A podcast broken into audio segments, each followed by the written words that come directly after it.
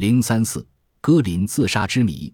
一九四六年十月十五日晚上二十一点二十分，在关押纳粹战犯的纽伦堡监狱中，中尉军官乌特尔巡查到了戈林的五号囚戈林和他的主子希特勒在一起。是看到戈林仰面躺着，手放在毯子上，看上去好像睡着了。再过三个小时，他就要被执行绞刑了。二十二点三十分左右。看守戈林的卫兵约翰逊突然看到戈林将双手举起放在胸口，随后头向墙里歪去。他急忙冲进囚室，眼前发生的一切令他大喊出声：“戈林自杀了！”经法医鉴定，戈林是服了剧毒化学物氰化钾而死亡的。谁也没有想到，在守卫森严的监狱里，罪犯居然能找到毒药自杀，以逃避全世界人民对他的审判。赫尔曼·戈林是著名的德国纳粹头子，他生于1893年。一战爆发后，他担任过德国空军的一个中队长。一战结束后，又先后在丹麦、瑞典做运输机驾驶员。1921年，一个偶然的机会，他认识了希特勒。不久，戈林加入德国纳粹党，并成为法西斯恐怖组织冲锋队的头子。多年来，他一直追随在希特勒鞍前马后，深得希特勒的信任和赏识，很快就成了德国法西斯的第二号人物。一九三九年，希特勒钦定其为接班人。一九四零年，又获得了帝国元帅的荣誉。在二战之前，戈林掌管着德国的经济大权，他积极扩充军备，策划战争。二战爆发后，戈林不仅亲自指挥空军作战。还制定了对犹太人的种族迫害政策，可谓罪行滔滔。二战后期，戈林所指挥的空军连连失利，使德国丧失了制空权，令希特勒非常不满。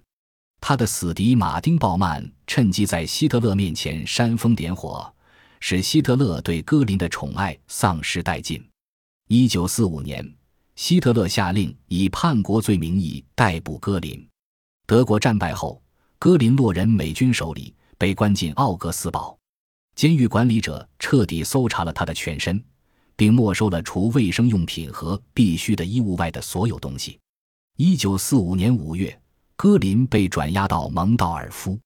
由于其身份特殊，监狱采取了严密的看守措施，不仅在住房四周安装铁栅栏，还专设瞭望台。房子的每个角落都有士兵把守，连窗户都上了铁丝网。囚室内除了床和椅子，没有别的物品。不久以后，戈林又被转到纽伦堡监狱，关在第五囚室。纽伦堡的监狱管理更加严格，除了一套供换洗的衣服外，其他衣物都被收走。戈林的床被固定在地上，白天为他搬进椅子、桌子，到了晚上再搬走。窗玻璃是有机玻璃的，透明的，室内的灯也是整夜亮着。看守透过门上的监视镜可以看到他的一举一动，而且屋里连一根电线和金属物都没有。应该说，戈林几乎没有任何机会自杀以逃避惩罚。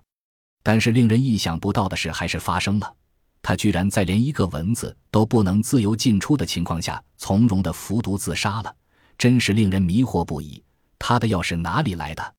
为了弄清药品的来源，监狱指派专门人员。专门进行调查，后来，他们在戈林囚室的奶油罐中发现了毒药瓶，这说明戈林在整个的看押过程中一直藏有毒药。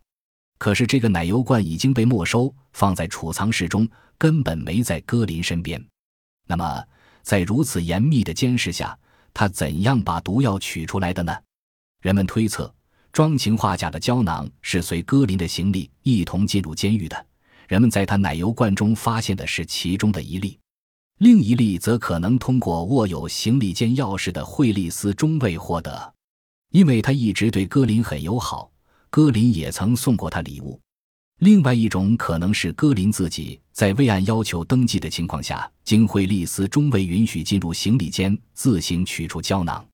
戈林的妻子艾米·戈林在戈林死后多年向外界说，此事一定是一位美国朋友所为。他在一九四六年七月最后一次探视戈林时，曾问过他有胶囊没有。戈林立即回答说没有。一九九一年，戈林的侄子克劳斯里格尔承认，是惠里斯中尉把毒药给了戈林。近年来，关于戈林死因又有了新解释。有人说毒药是藏在戈林的陶土制的烟斗里的，在要被处决的那天，戈林将烟斗剖开。也有人说他将毒药藏在肚脐里，也有人说戈林吞服了缓慢释放毒素的毒药。